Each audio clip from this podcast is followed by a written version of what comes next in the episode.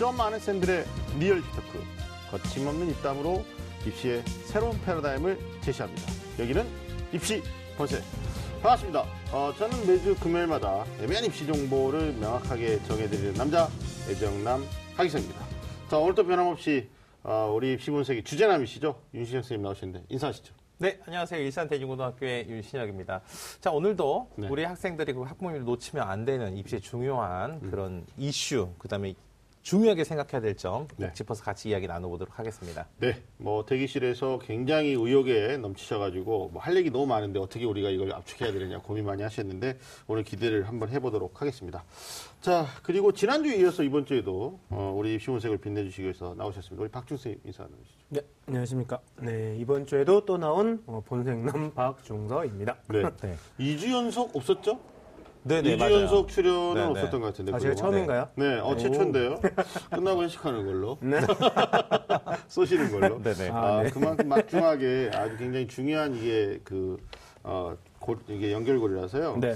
어, 사실 또 요즘 그 중간고사 기간이잖아요. 애들이 네, 네, 시험 네, 보는 맞아요. 기간인데 학교별로 이제 시험 기간이 좀 다르긴 한데 그쵸. 정말 늦게 보는 데는 막 대선 끝나고 5월 10일에 시작하는 학교도 있긴 네. 그런데 근데 요즘 이제 그 중간고사란 말 안 쓰고요. 보통 이제 1차 지필평가, 2차 지필평가. 아, 정확한. 명칭은. 네네네. 근데 이제 뭐 일반적으로는 그렇게 쓰고 있어서 그렇죠. 어르신들은 그렇게 어르신 지금 그래요? 음, 알겠습니다. 1차 지필평가 네, 네, 하고 네. 있는데 사실 이제 고3 수험생 입장에서는 후배들이 네. 수학여행도 가고 뭐 봄소풍도 가고 막 꽃놀이도 하고 이러는데 이거 끝나고 또 바로 6월 모의평가를 준비를 해야 되는 또 어, 음. 수험생들 마음이 좀 그렇게 안정적이지 않죠. 좀 싱숭생숭할 네. 것 같은데 학교 좀 어떻습니까? 이 시기에 어떻게 애들 시간 보내는 게 좋을까요? 사실 이제 학생들한테 음. 가장 부담스러운 시험인 것 같아요. 6월 대수능 모의평가가. 네. 왜냐하면 이제 짧은 기간이었지만 많은 학생들이 대수능 모의평가에서 자신의 실력이 드러난다 이렇게 생각하기 때문에 음, 그 상당히 긴장도 많이 하고 이제 가속도가 붙는 시기라고 생각이 됩니다. 네. 근데 저는 이제 한편으로 또 이런 생각이 들어요. 그 일찍 일어나는 새가 더 많은 벌레를 잡는다 이런 말씀 들어보셨잖아요. 아, 일찍 일어나는 일찍 새. 일어나요. 아, 예, 예. 어떻게 하면 일찍 일어날 수 있을까요? 음, 일찍 자면 되죠. 일찍 자야죠. 네. 그러니까 학생들한테 그 말씀드리고 싶은 게 뭐냐면 네.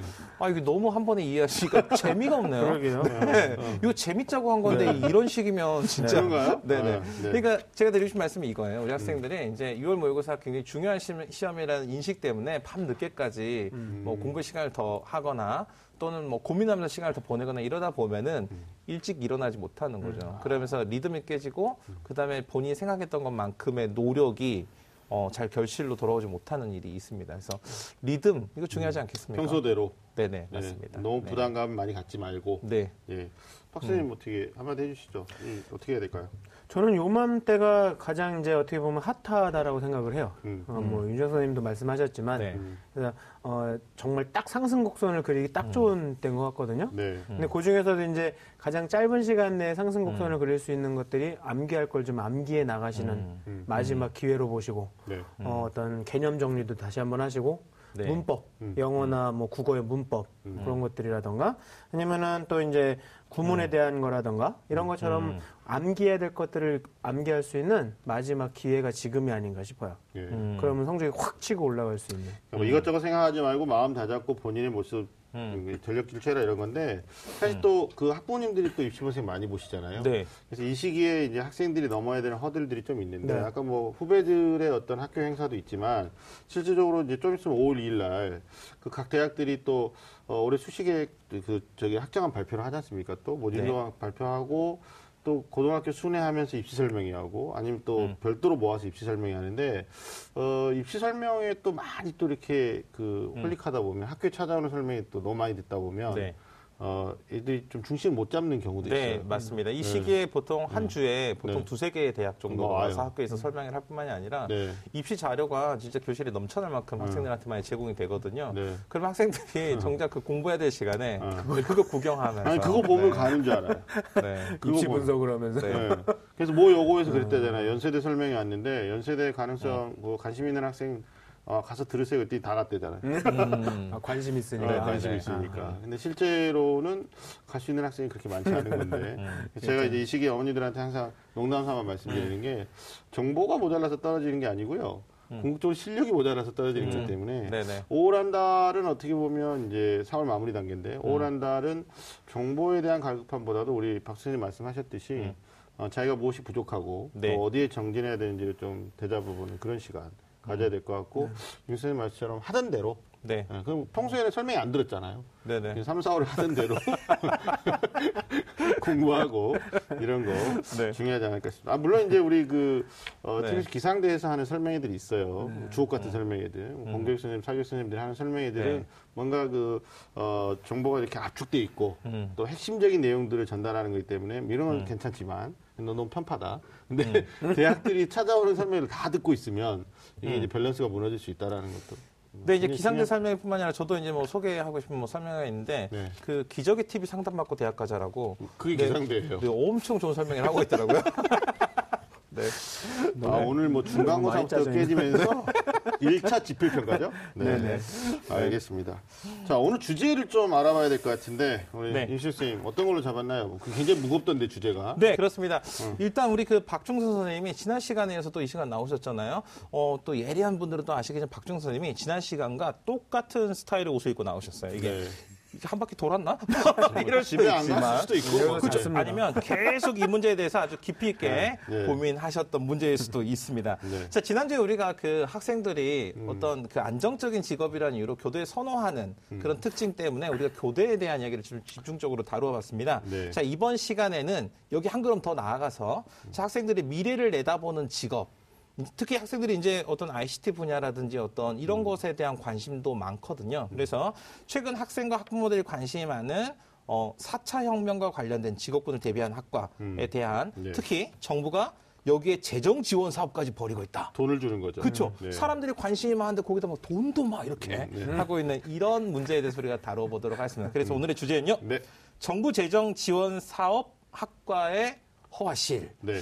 그러니까 이제 말은 허와실. 이래서 우리가 이제 문제점을 좀 꼼꼼히 짚어보겠다. 이랬는데 뭐 득은 뭐며, 에, 실은 뭐며, 놓치면 안 되는 점이 무엇인지를 네네. 한번 이야기 나눠보도록 하겠습니다. 알겠습니다. 뭐 중간고사 끝나고 대입을 위한 네. 뭐 실제적인 학습 또 굉장히 중요하지만 우리 학생들이 충실하게 대비하는 거 중요한데 네네. 본인이 이제 어, 진로 적성하고 관련돼서 미래 비전과 관련돼서 학과에 대한 정보 음. 수집도 게을리하지 않아야 되기 때문에 오늘 네. 특별히 저희가 어, 정부 재정 재정 지원 사업입니다.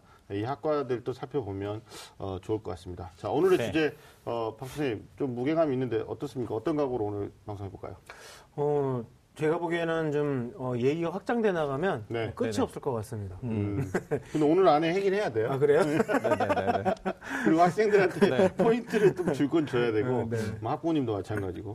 뭐 포인트로 말씀드리면 뭐 이공계 쪽에 좀 관심 있는 학생들 네네. 아니면 좀 네네. 융복합적인 거에 좀 관심 있는 학생들 음, 그런 네네. 학생들이면 딱 포커스가 맞을 것 같습니다. 그렇습니다. 음. 뭐 상대적으로 이공계가 아닌 이제 인문 예체능의 학생들은 상대적인 또 이렇게 박탈감을 느낄 수도 있는데 네네. 윤 선생님 뭐 여기 오늘의 각오 뭐 이런 거 가- 간단하게 한번. 그러니까 저는 이제 음. 그 사실 이렇잖아요. 정부가 나서 가지고 재정을 지원해서 어떤 특정 학과, 특정 대학을 음. 어떤 육성하겠다라는 어떤 정책을 공식적으로 진행하는 건데 네. 그러다 보면 이제 학생들이 그 수혜의 대 상자로서 자기가 이제 수혜 대상자가 되기 위해서 거기에 적극 지원하는 현상이 음. 사실 당연해 보이거든요. 근데 저는 오늘은 좀 이렇게 좀 색안경을 끼고 음. 어 조금 비판적인 관점에서 이제 이렇게 색안경 하면 이렇게 이렇게 안경 하나 씌워주기 이렇게 얘기가 사전에 돼 있어요. 네 화면에 한번 그렇게 나갈 거예요. 지금 칼라 렌즈 낀거 아니에요? 어. 네, 아니거든요. 네, 그래서 우리 학생들이 어, 실제로는 이렇습니다. 그 국가 수준의 관점에서 봤을 때 음. 어떤 국가의 균형 있는 발전과 미래 산업의 육성이라는 관점에서는 이런 산업들이 육성돼야 되는 게 당연하지만 어, 개인의 삶의 관점에서 봤을 때 놓치고 있는 문제는 있지 않을까 이런 것들을 좀 집중적으로 오늘 한번 네, 한번 같이 뭐 생각해 수요자인 합니다. 학부모 네. 입장에서 네네. 주셨고 사실 또 대학들 입장에서도 많은 대학들이 있는데 그중 네. 일부만 선정되기 때문에 이 선정되는 과정에서의 어떤 심사의 문제, 뭐 네네. 여러 가지 의혹이 있고 막 이러잖아요.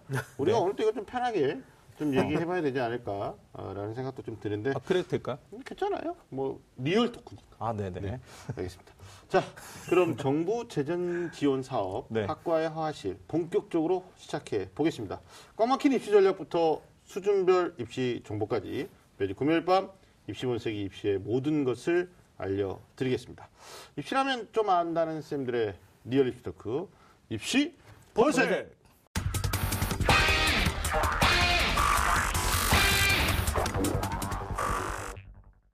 네, 쌤 미국 경제지의 포춘이라고 있잖아요. 네. 이 포춘에 따르면 2030년 어, 좀 있어야 돼요. 미국의 일자리 중에 38%가 로봇으로 대체될 어, 가능성이 높다라고 예측이 됐다고 그래요. 이제 AI가 그런 걸 하는 건데 모든 분야의 이제 정보통신 기술 ICT 융합되는 과정에 이제 4차 산업혁명 시대 네네. 요즘 많이 이슈가 되잖아요. 네.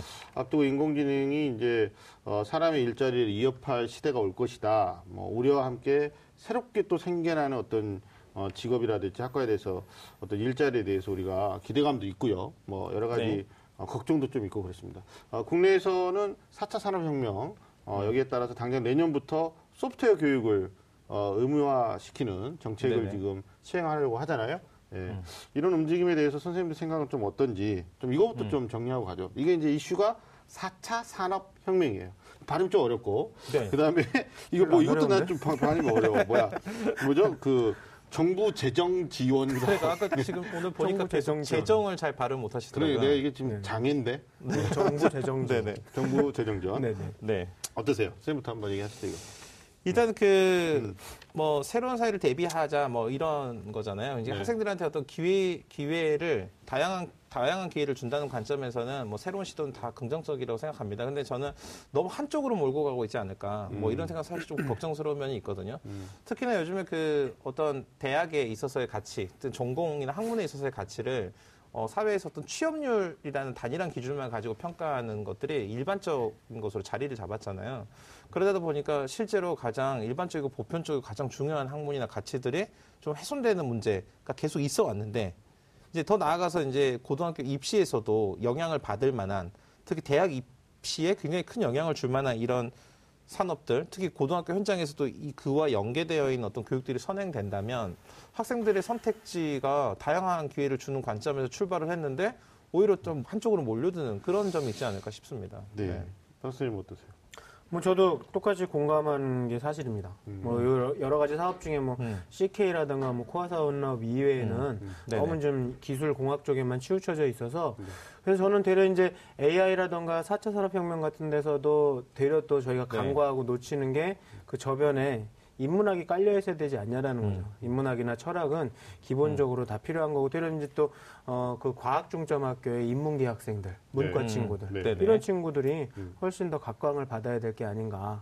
저는 그렇게 생각해요. 그러니까 우리 학생들이 보면은 이렇더라고요. 이렇게 학교에서도 이 소프트웨어라는 단어가 앞에 붙어 있으면 학생들이 일단은 짚고 보거든요. 음. 그러니까 이번에 저희 학교 같은 경우는 이렇게 동아리 활동을 이제 학생들이 구성을 하는 과정에서 이제 교육 과정에서 학생들이 선택할 수 있는 동아리가 이제 학생들이 자기들이 운영을 하고 신입생을 선발할 수 있는 주도권을 가지고 있는 이제 학생 중심 동아리라고 저희 학교에서 부르는데 한 35개와 오, 그다음에 많네. 배움 중심 동아리라고 해서 뭔가 새로운 분야를 직접 익힐 수 있는 이런 동아리들이 기획이 됐단 말이에요. 네. 그래서 이제 어떤 동아리들이 기획이 됐냐면 학교 인근에서 한 10년 이상 굉장히 그 오랫동안 그 음식점을 잘 경영해 온 이 최고의 조리사 주방장으로부터 요리를 전수받는 이런 동아리. 오. 네네. 그런. 동아리. 그 다음에 뭐 인근에 있는 뭐 공인중개사나 아니면은 뭐 법무사 이런 사무실로부터 뭐 경매 노하우를 배우는 뭐 이런 동아리나 뭐 그 다음에 근처에 있는 뭐 복싱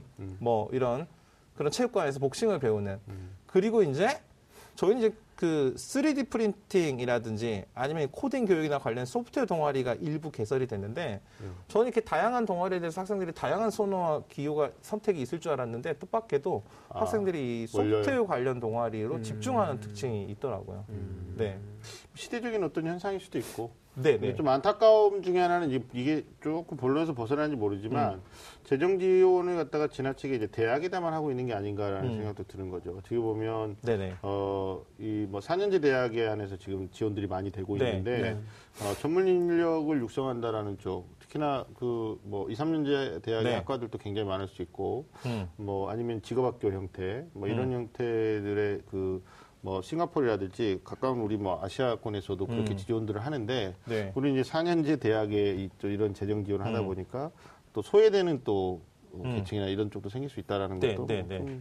좀 그런 것도 좀 있는 것 같아요. 그러니까 우리가 이제 움직임에 대해서 전체적인 개론을 얘기하는 거니까. 그렇죠. 예, 근데 윤 선생님 지금 네. 실수한 게 학교에서 좀 좋은 정보 그런 동아리들을 만드는 다른 전국에도 알려주면 어떻게 괜찮아요? 교장 선생님 안? 음. 네네. 그러니까 저는 그 외적인 뭐 구성이나 이런 것들 아니 그 제가 기획을 한 거니까. 아 그래? 네네. 아 그래서 얘기한 거야? 네네. 네네. 제가 이제 기획을 한 건데 네. 저는 사실 그 형태적으로 동일하다고 해서 내용이 같다고 생각하지 않거든요. 뭐 네. 이런 것들 학교들한테 공유해서 얼마든지 서로 뭐 좋은 교육이 이루어질 수 있다면 얼마든지 공개할 수 있습니다. 그럼요. 네. 네. 알겠습니다. 정부가 이제 매년 네. 어, 대학의 다양한 형태의 이제 재정 지원 사업을 지금 하고 있는데 우리 네. 학생들이 대학 지원할 때 뭐 이런 것도 좀 참고하면 괜찮지 않을까라는 생각이 듭니다. 우리가 정부 지원 네네. 사업에 대해서 조금 재정 지원 사업에 대해서 좀 알아볼 텐데 어 먼저 가장 그 많은 재정 지원하고 있는 게 교육부에서 진행하고 있는 사업들이 무엇이었나 좀 얘기해 볼 텐데요. 아까 네네. 잠깐 말씀하셨어요. 그 대학 특성화 사업. 네. 예, 소위 네. 말하는 이제 CK CK. 라고 보셔야 되죠. 네. 이것 좀 선생님 개념부터 좀 짚어주시면. 일단은 각 대학마다 음. 어, 그 대학교에서 주력해야 하는 학과들 네. 뭐 예를 들어서 이제 뭐 어, 외국 사례로 하면 뭐 하버드는 법대 네. 뭐 그런 것처럼 음. 뭐 아니면 뭐 MIT의 공대 이런 네. 것처럼 음. 그런 거를 육성하시겠다고 이제 마련해 놓으신 것 같아요. 근데 네. 여기 같은 경우에는 그런 것들이 우리나라에도 특성이 좀 많냐라는 거죠. 네. 그런 것들은 단순간에 만들어지는 건 아니잖아요. 네. 네, 네. 네. 맞아요. 그래서 뭐 예를 들어서 뭐 예전부터 그냥 저희들 인식에 돼 있는 뭐 고대 법대 네. 뭐 그런 것처럼 음. 아니면은 뭐 건대는 뭐 축산이나 동물 동물 그런 쪽 음, 음. 네. 네네. 그런 쪽을 막 이렇게 육성을 해준다면 모르겠는데 그런 게 좀 뜬금없이 된다라면 음. 그것도 아니지 않냐라는 거죠.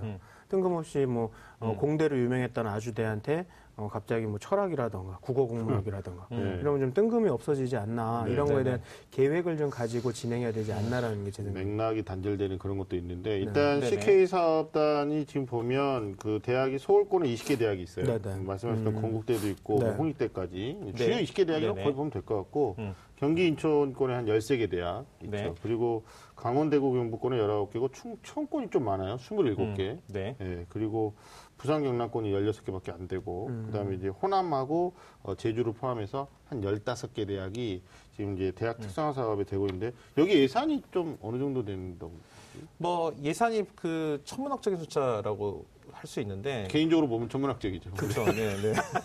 개인적으로 우리가 이거 너무 쉽게 얘기하는 건데 굉장히 큰 돈이에요. 네, 그러니까 제가 한달 네. 용돈을 10만 원을 받는데 어. 100만 원도 천문학적이더라고요. 그러니까 보통 이제 그 네. 한 2천억에서 한 3천억 정도 규모 사이 정도의 네. 재정이 지원이 되고 있습니다. 네. 그러니까 사실은 이제 그 우리나라 대학이 가지고 있는 고질적인 문제가 있잖아요. 그게 뭐냐면은 이 서열화되어 있는 문제거든요. 네. 그래서 뭐 특정 대학의 어떤 특별한 특색 없이 그냥 서열화되어 있어서 뭐 우리도 이제 쉽게 뭐 입시 뭐 이야기하면은 음. 뭐뭐 뭐 뭐 뭐 뭐 뭐 뭐 뭐 뭐 뭐 뭐 이렇게 하잖아요. 네. 네, 이런 것들이 어떤 대학에 있어서의 궁극적인 대학 교육의 목표를 달성하지 못할 뿐만 아니라 음. 장기적으로 봐서는 그 우리나라의 교육 시장이 교육이 어떤 시장 논리에 있어서 영원히 이렇게 배, 그 이렇게 어떤 보호를 계속 받을 수는 없거든요. 네. 근데 그런 관점을 봤을 때 국제사회 대학 우리나라 대학교에 과연 언제까지나 이런 형태를 유지했을 때 경쟁력이 있을 것인가 이 문제 는 사실 국가 차원에서 굉장히 심각한 문제일 수 있거든요. 음. 네. 네네. 이게 지금 2014년부터 2018년까지 네네. 5년 다 5년 동안 지원하는 거죠. 네네. 그래서 뭐 거의 한 2,500억 정도 네. 이 정도 지원하는 건데 아까 우리 박 선생님이 잠깐 얘기했는데 우리가 예전부터 알고 있었던 어떤 특정 대학의 특정 학과 뭐 음. 고대 법대면 고대 법대, 네. 뭐 연대는 경영 뭐 이런 것들이 있었잖아요. 뭐 네. 국민대는 자동차 뭐 이런 건데 지금 과들을 보니까 보면 광운대 영어영문학과가 느닷없이 또 이렇게 나오는 게 있어요. 제가 아까 그 말씀을 드린 거죠. 그러니까 좀 네. 말씀 좀 해줘보세요. 이거 뭐 쭉 보면 이거는 좀 음. 학부모님들한테 정보를 주시는 것도 괜찮을 것 같아요. 어, 제가 보기에는 음. 몇몇 학 몇몇 대학의 몇몇 학과들은 네. 저도 근거를 찾을 수는 없을 것 같고요. 그거는 네. 뭐 음. 저 입시하는 사람들이 어떻게 음. 그 접근할 수 있는 일은 아닌 것 같기도 합니다. 네. 음. 아니 근데 입시하는 입장에서 보니까 그러면 이제 학부모님 입장으로 가봐요. 그러면 네네. 학부모님들이 어 이게 특성화 사업이고 이 대학들이 이렇게 정부로부터 지원금을 받으면 당장 학생에게 장학 혜택이 있지 않겠냐 그렇죠. 이렇게 되는 거거든요. 네. 네. 근데 입학 당시에 뭐 성적에 따라서 이제 장학 혜택을 받겠지만 문제는 문 열고 나올 때가 문제잖아요. 음. 그렇죠. 네, 그러니까 지원금 받고 내가 장학생도 됐는데 장학생 돼서 지원금 받았는데 강원도 영어영문학과가 이제 어떻게 보면 사회적인 인프라에서 네네네. 뭐 강원대만 특정대 제가 얘기해서 좀 그런데 네네. 느닷없이 지금 보여요 이게. 그래서 네네네. 이게 과연 학부모님들이나 학생들이 어, 이제 어떻게 보면 이제 교육 수요자 입장에서 선택할 때 네네. 이런 CK 사업하고 정부가 추진하고 지원하는 거 하고 음. 어차피 이 돈이 어디서 나오는 돈이 아니잖아요. 이거 다 세금으로 운영되는 거잖아요. 그리고 또? 계속 진행되느냐도 관건이 되겠죠. 근데 이제 5년 이제 측정했는데 네. 네, 이거 뭐 그 미국이 어떻게 돈이 아니니까. 네네. 예, 그래서 그 실효성 부분도 한번 생각을 해볼게요. 그러니까 실효성 부분을 음. 이제 그 우리 학부모나 학생들의 관점에서 봤을 때는 음. 이게 이제 국가의 발전에 얼마나 기여할 것인지는 음. 이제 이 정책을 입안한 사람들의 몫이라고 일단은 네. 소극적으로 후퇴를 해보자고요. 그리고 지역사회 발전. 지역사회. 어. 그리고 지역사회 발전이에요. 네네. 대학의 경쟁력 강화. 네네. 그다음에 네. 지역사회 발전. 아니 전체적으로 보면 아, 국가 네. 전체의 발전이라고 볼 수 있으니까. 네. 근데 이제 우리 학생과 학부모들의 입장에서 봤을 때는 실제로 이렇게 실제로 이런 재정적 대학 특성화 사업의 재정 지원을 받은 학교의 이런 학과들은요 학과가 갑자기 신설이 되거나 아니면 기존에 있었던 학과인데 부각이 되는 그런 상황이거든요. 네. 근데 이제 기존에 있었던 기존의 어떤 학과로 있었을 때랑 이런 지원 사업을 받고 나서의 학과가 내용적으로 달라졌는지를 꼭 확인해 볼 필요가 있는 것 같아요. 그래서 교육 과정을 1, 2, 3, 4학년을 꼼꼼히 검토해 봤을 때 과연 우리 학생들이 어떤 자신의 삶의 미래의 관점에서 봤을 때 실질적으로 뭔가 새로운 준비 또는 어떤 신선한 기회 이런 걸 잡을 수 있는 내용으로 구성되어 있는지를 반드시 확인해 볼 필요가 있을 아니 것 아까 같습니다. 세강경을 네. 잠깐 얘기했기 때문에 네, 어, 5년 동안 만만치 않은 돈을 지금 음. 지원한단 말이에요. 그렇죠. 네. 근데 예를 들면 이제 고대 세종의 디스플레이 반도체 물리학과 나쁘지 않아요. 네. 음. 네네. 네. 근데 뭐 고고미술 사학도 있고 문화유산 융합학부 이런 게 있는데 사실 고, 고교에서 제가 여쭤보고 싶은 게 네. 그 진학지도 하시는 선생님들이 실제 수시 원서 쓸 때나 네. 아니면 정시 원서 접수할 때 음. 아이들하고 이런 거를 이렇게 펼쳐놓고 네. 야 이거 사실 CK 사업으로 엄청난 돈을 지원받고 있다. 음. 그뭐 여기가 비전이 있다. 네, 라고 네. 만약에 우리가 전제하고 학생한테 추천했을 때 네네. 그냥 학생 학부모님들이 받아들이는 게 어떠냐 이걸 공교육하고 사교육하고 얘기 좀. 이제 보통 학교에서 이제 이런 구체적인 사업들에 대한 발표가 있는 대학에 대한 입시 전형을 보통 홍보를 할 때도 보통 전폭적으로 홍보를 하거든요. 아, 대학? 입시 전형 자료 홍보 책자에 그 전면에 부각을 합니다. 네. 그러다 보니까 자연스럽게 학생들한테도 강- 가장 먼저 눈독이 이렇게 딱 드는 거죠. 그래서 학생들도 아 여기 한번 지원해 보면 뭔가 유리하지 않을까 이런 생각을 하게 만드는 거 분명한 것 같아요. 그래요? 네. 사교육에서 상담하실 때는 이런 거 얘기했을 때 반응이 어때요? 경쟁률을 걱정하죠.